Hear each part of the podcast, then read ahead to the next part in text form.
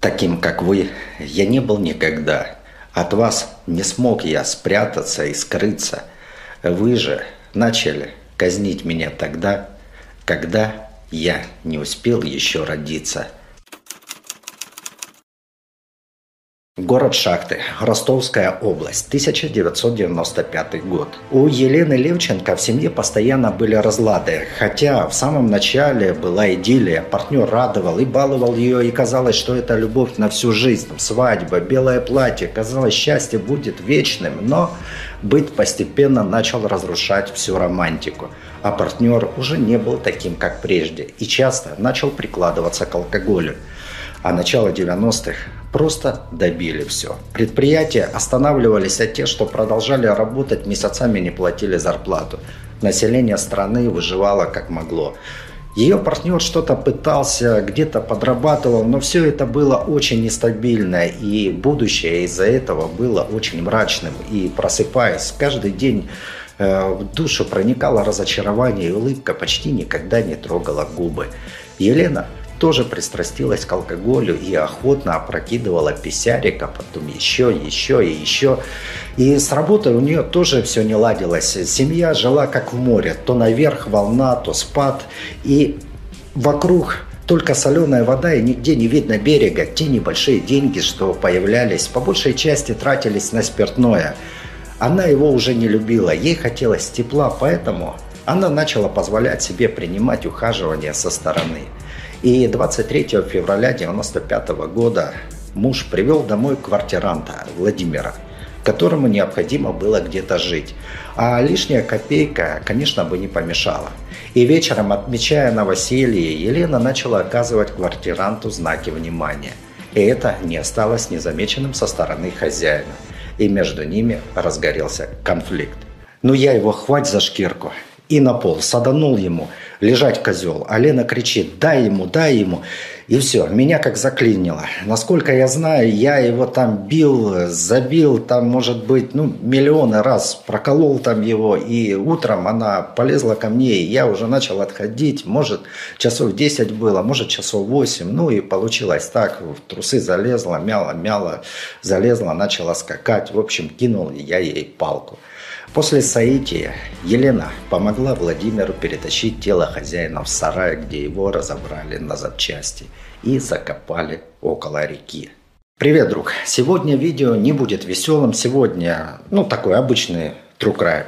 Без долгих разговоров ты смотришь видео и в ответ оцениваешь. Ну, то есть пишешь коммент. Все, поехали.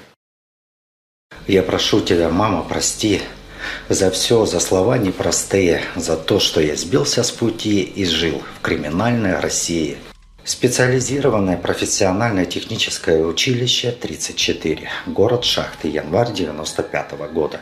Солнце уже село, и ведомый жаждой наживы преступник проник в здание. Но неожиданно для себя он увидел женщину, которая сторожила это здание.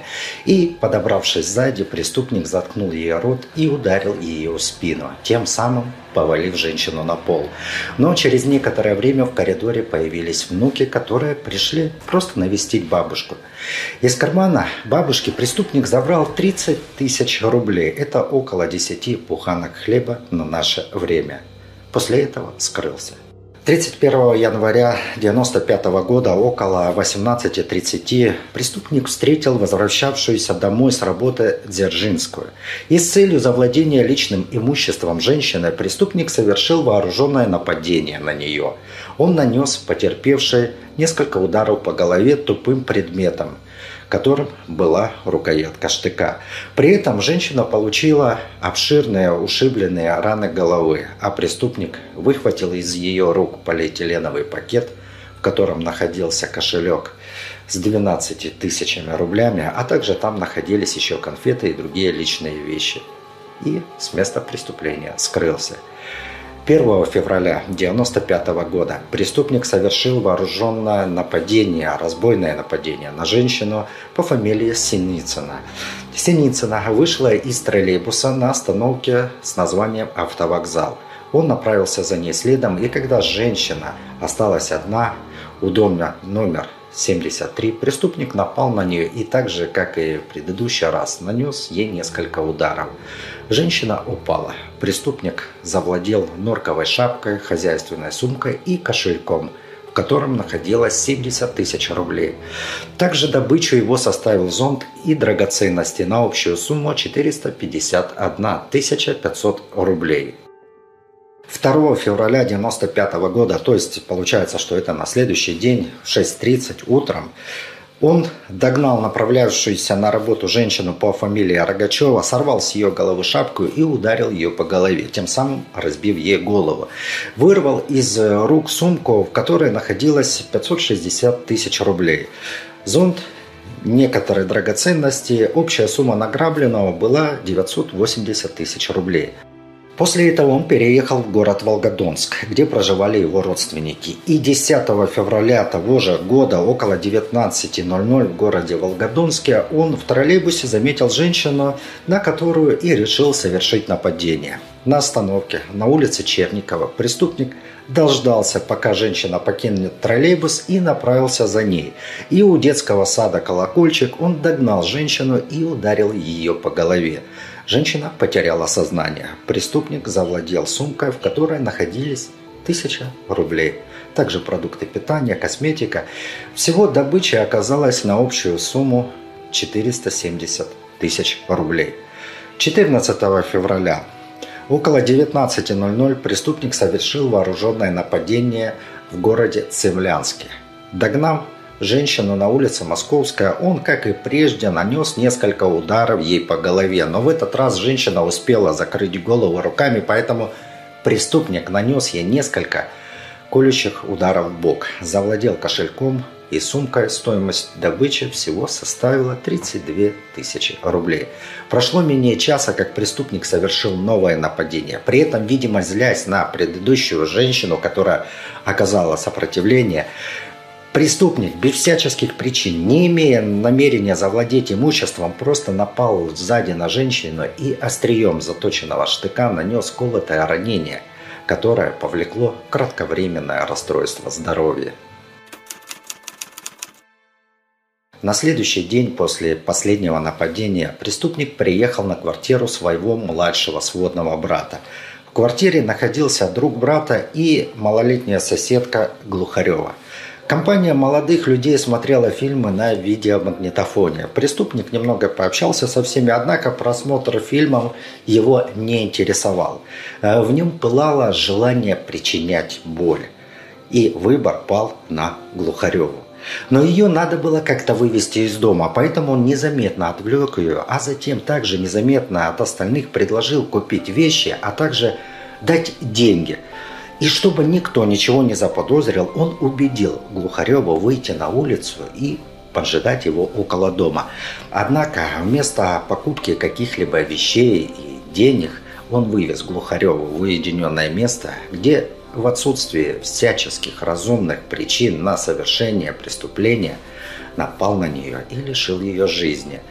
Затем выбросил в зарослях камыша во враге, одежду сжег, а сапожки выбросил в карьер – После этого, видимо, опасаясь вопросов, которые обязательно будут задавать родители пропавшие, он вернулся в шахты. И 20 февраля 1995 года, находясь в состоянии сильного алкогольного опьянения, в неположенном месте стал переходить дорогу и, уворачиваясь от едущего автомобиля, преступник потерял равновесие и упал – Машина продолжила движение, но в это время женщина, которая возвращалась домой, подумала, что мужчине может быть плохо, и она наклонилась над ним. И в это время преступник 17 раз ударил ее штыком. На этом он не остановился. Он взял тело, оттащил ее в уединенное место и начал глумиться над ним. Через три дня в 6 часов утра с больной головой и с похмельем преступник вышел на улицу и завернул на улицу Парковую в городе Шахты. По дороге заметил учащиеся музыкального училища. Ему нужны были деньги. Деньги на опохмел. Более никакой цели он и не преследовал. Сильный удар в район затылка, и преступник забрал сумку, в которой находились нотная тетради, кошелек, ну и также другие вещи общей стоимостью 94 тысячи рублей. 23 февраля, то есть в тот же день, Преступник повстречал мужичка, у которого поинтересовался, не знает ли он, где сдается жилье. Об этом преступлении я рассказывал чуть раньше.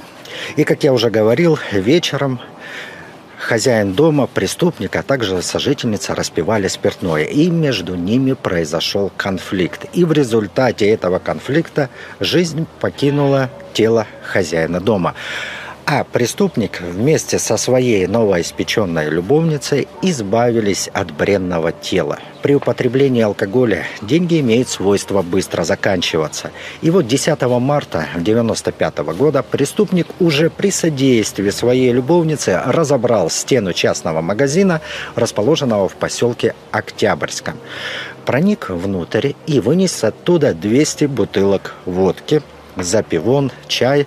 Также он вытащил из кассы выручку в размере 350 тысяч рублей. Всего добычей преступника стало имущество на сумму 5 миллионов рублей. Все это добро преступник сначала спрятал в лесополосе, а затем перевез к своей любовнице, где в тот момент и проживал. 19 мая любовники пожаловали в гости к своей знакомой по фамилии Мирошникова.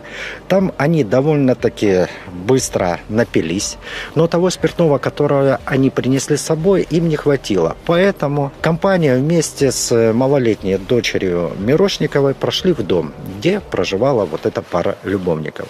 И продолжили там гульбанить. Дочь Мирошниковой и сына любовницы уложили спать, а преступник предложил женщине женщинам прогуляться.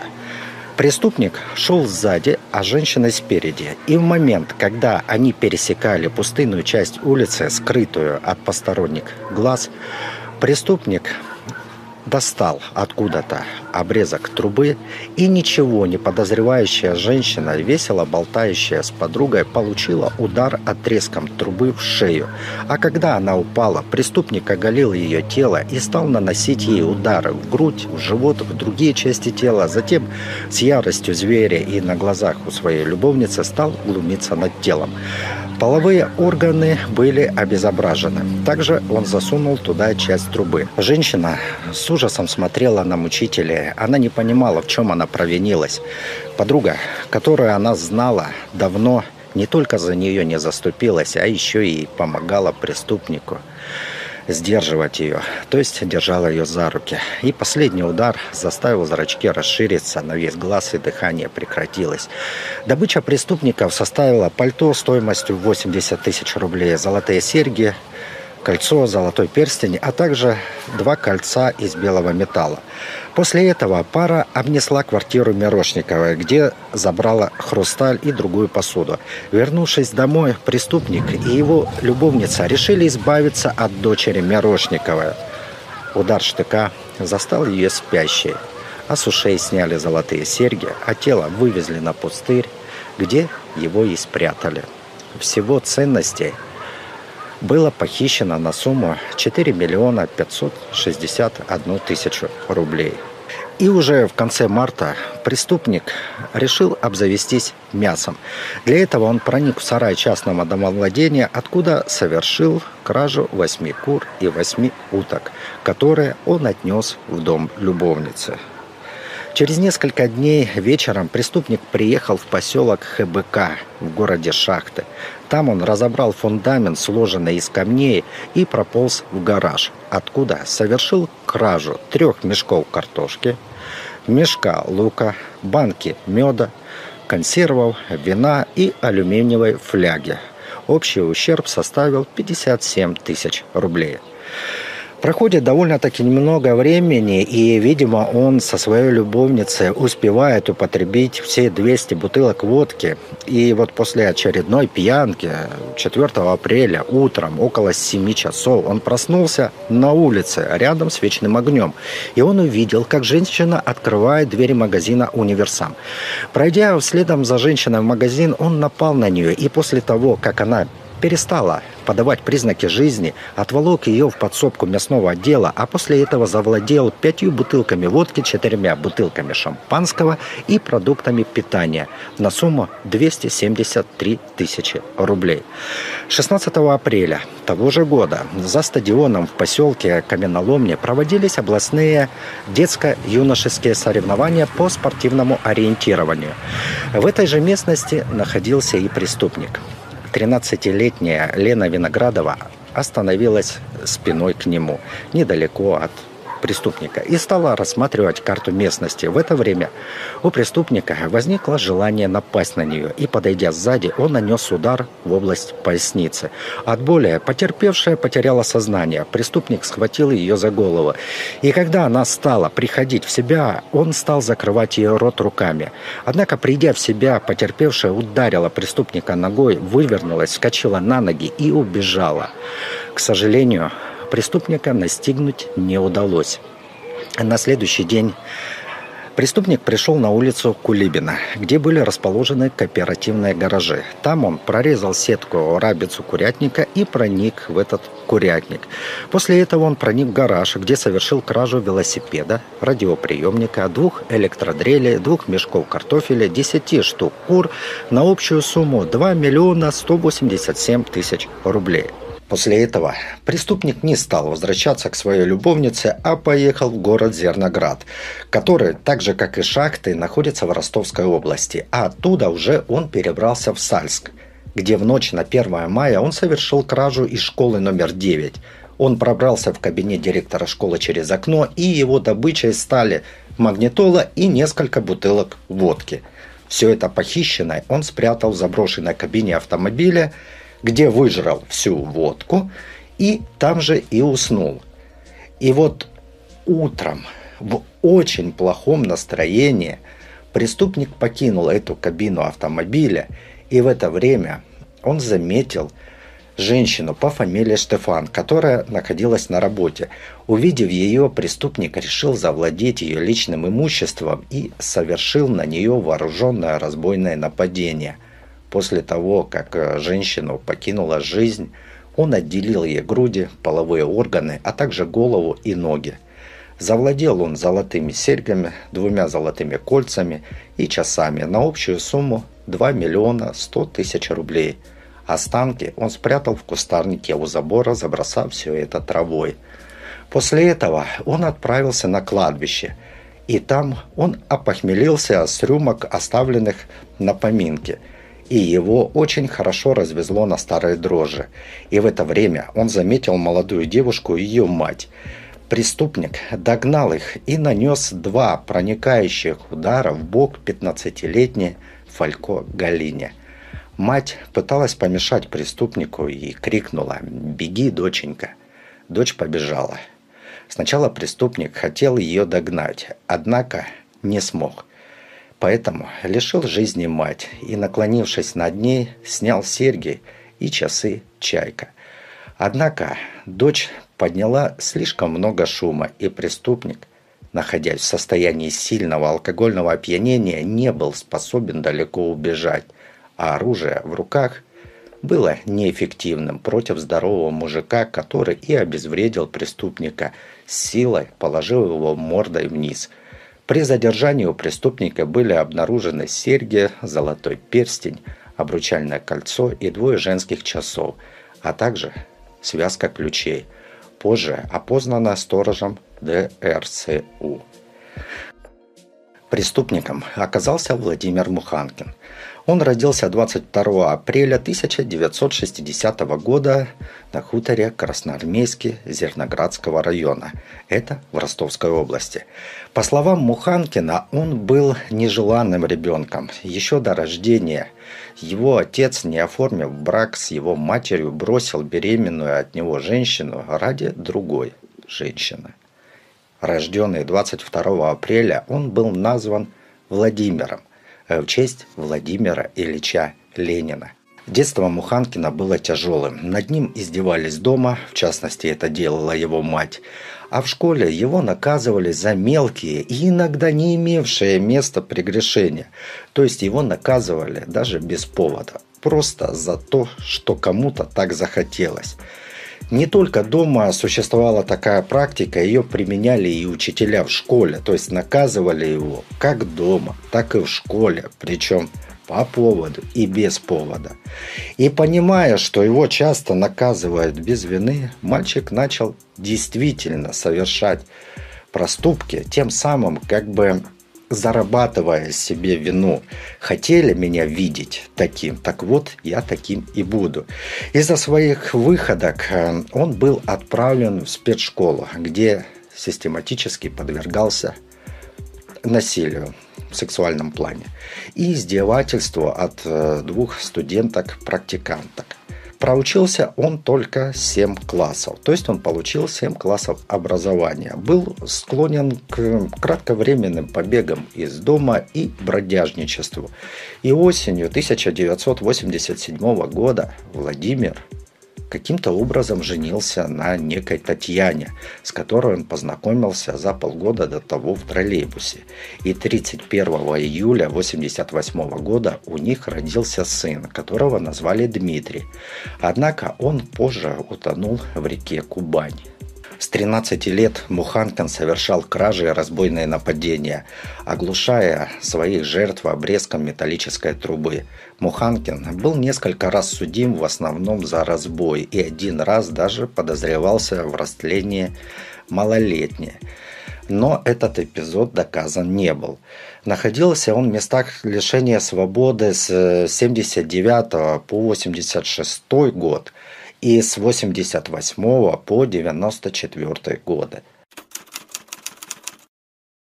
Подсудимый вину долгое время не признавал. Он признался лишь в нападении на сторожа СПТУ, а также в краже товаров из магазина, а также уток, кур, продуктов питания, шоколада из универсама.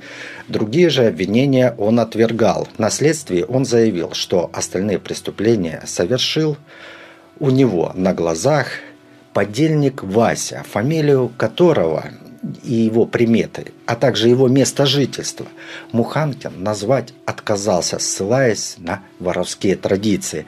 В то же время Муханкин заявил, что убийство Устинова, а также матери и дочки Мирошниковых совершила в его присутствии его любовница Елена Левченко, которой он лишь помогал скрывать тело. Однако через некоторое время он попросил, чтобы его доставили к прокурору города Сальска. И там он сделал заявление о явке с повинной и сообщил об остальных преступлениях, которые следствию не были известны, так как они были совершены в разных городах.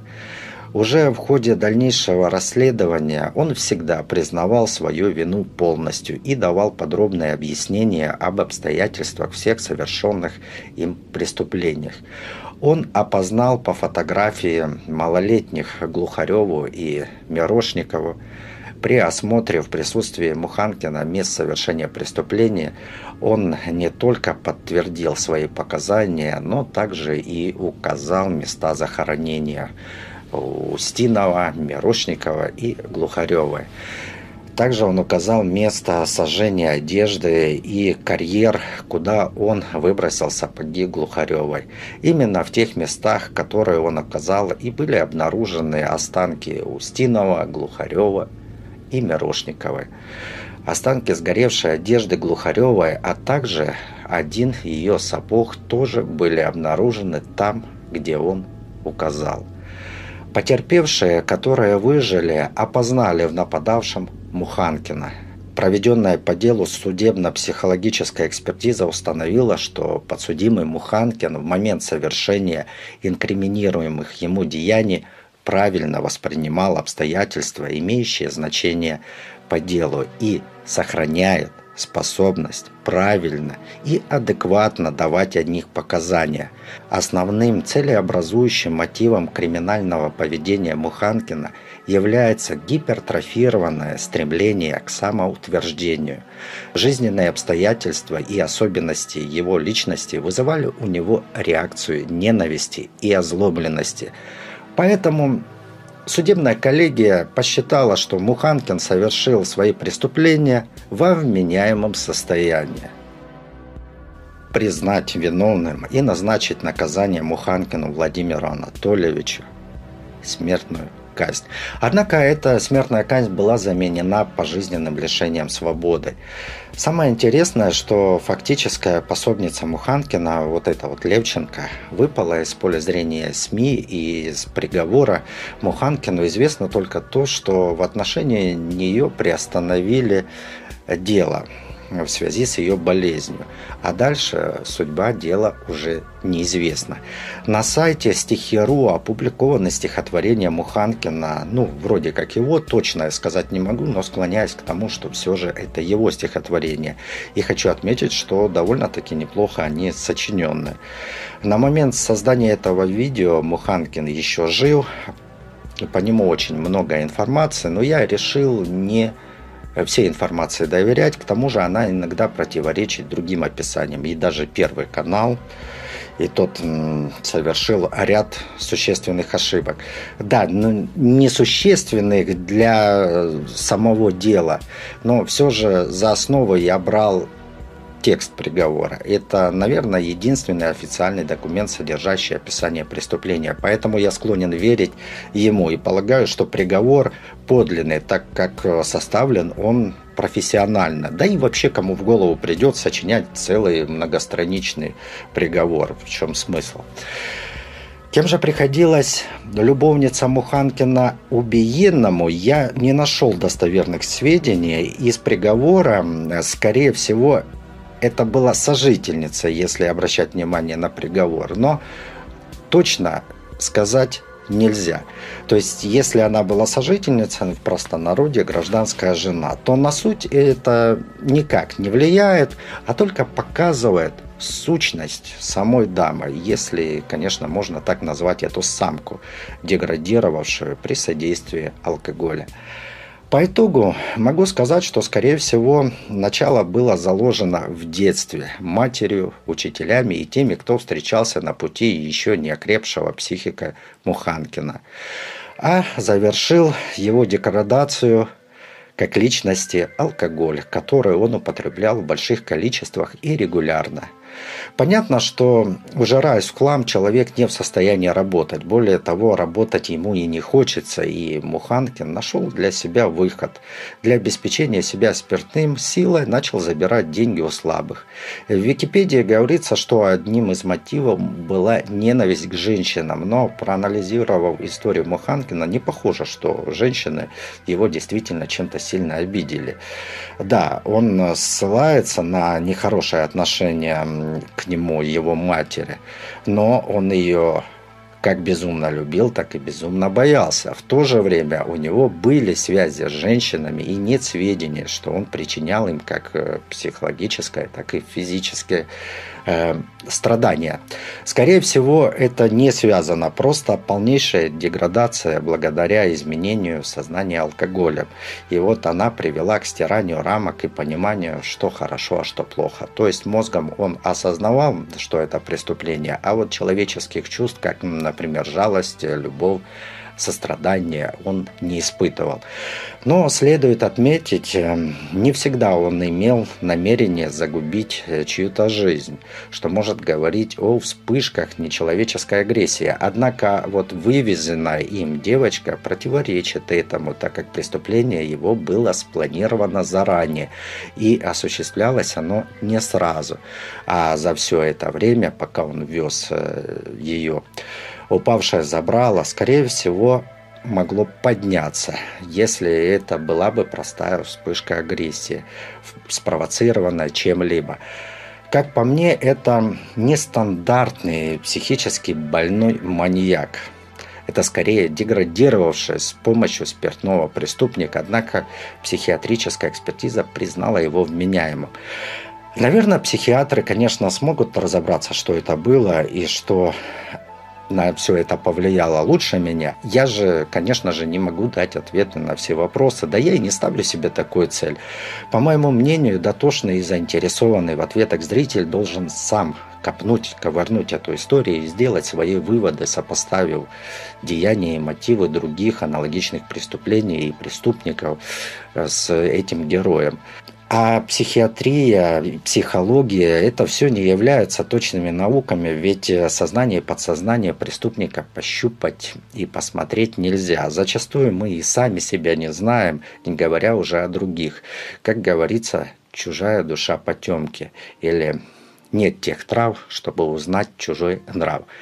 Конечно же, на основании наблюдения, знаний личного и чужого опыта мы и психиатры можем систематизировать какие-либо поведенческие факторы и мотивы, дать им какие-то общие названия, но какова доля вероятности просто игры в угадайку в этом случае. Ведь даже у шизофрении, которую слышали все, существует 12 основных форм. Также существуют типы шизофрении. И вот возьмите сейчас, откройте описание этой болезни. Там вы встретите такие слова, как ну, может, я не в точности это скажу, но смысл тот же. Личностные и поведенческие особенности таких людей могут включать эмоциональную отрешенность, эксцентричное поведение, необычное философско-религиозное убеждение. И далее вот этот список продолжается. Но обратите внимание на словосочетания, могут включать такой список. А если перефразировать, с таким же смыслом можно сказать, что могут и не включать. То есть перефразируем мы получаем такую фразу. Личностные поведенческие особенности таких людей могут не включать эксцентричное поведение, необычное философское, религиозное убеждение и так далее. То есть становится понятно, что слово «может» не несет в себе утверждение, а скорее относится к результатам гадания на картах Таро, где результат зависит не столько от карт, а от трактования этих карт, которые, скорее всего, вот этот результат подгоняет нарисованная на карте под ситуацию вот этот человек, который их трактует. Поэтому психиатрия – это больше наука о терминах и систематизация описания мотивов там, содеянного. По большей части обычный человек может и самостоятельно определить хорошее, отделить хорошее от плохого и почему так или иначе произошло. Но ему не хватает знания терминов. Это схоже в какой-то мере с ремонтом велосипеда, когда понимаешь, как он работает, и понимаешь, что в нем сломано, и можешь это исправить, но ни хрена не знаешь, как эти все детали называются. Впрочем, психиатры могут эм, горы своих доводов насыпать, почему я не прав в своем мнении там, и так далее. Но вспомним, что каждая лягушка хвалит свое болото. К тому же обидно, когда несколько лет учился, писал там конспекты, платил за экзамены, рассказывал девкам на свидании какой-то умный специалист, психиатр, а тут какой-то хрен на видео взял и все начал обесценивать, говнякать своими вот этими вот дилетантскими мнениями. Соглашусь, мнение, конечно, я выразил топорно и э, как-то все просто, но все же психиатрия слишком переоценивается на обывательском уровне. Вот вспомните, для чего вам конкретно нужен был психиатр. И я думаю, что подавляющему большинству он был нужен только лишь для получения справки о том, что он здоров. А как выясняется, здоров человек или нет – по наличию отметок в базе данных. Короче, большинство видела психиатра в качестве такого бюрократа с каменным лицом, что глядя на него, так и хочется спросить, что дядь, ты-то сам здоров. Такое ощущение, как будто он только узнал, что Сталин помер. Но что бы я здесь не говорил, все же без психиатров и без психиатрии современное общество обойтись не может. Но, к примеру, а определение вменяемости все же должно проводиться специалистами, имеющими право применять ту или иную методику исследования, что так или иначе систематизирует процесс и приводит к определенным стандартам. Иначе бы у нас был хаос и криминал, и большинство таких недобросовестных врачей торговали бы справками направо и налево. Ладно, я думаю, это уже не интересно. Поэтому на этом все. Такая вот история. Вообще пиши, друг, что думаешь, а я почитаю. Спасибо за просмотр.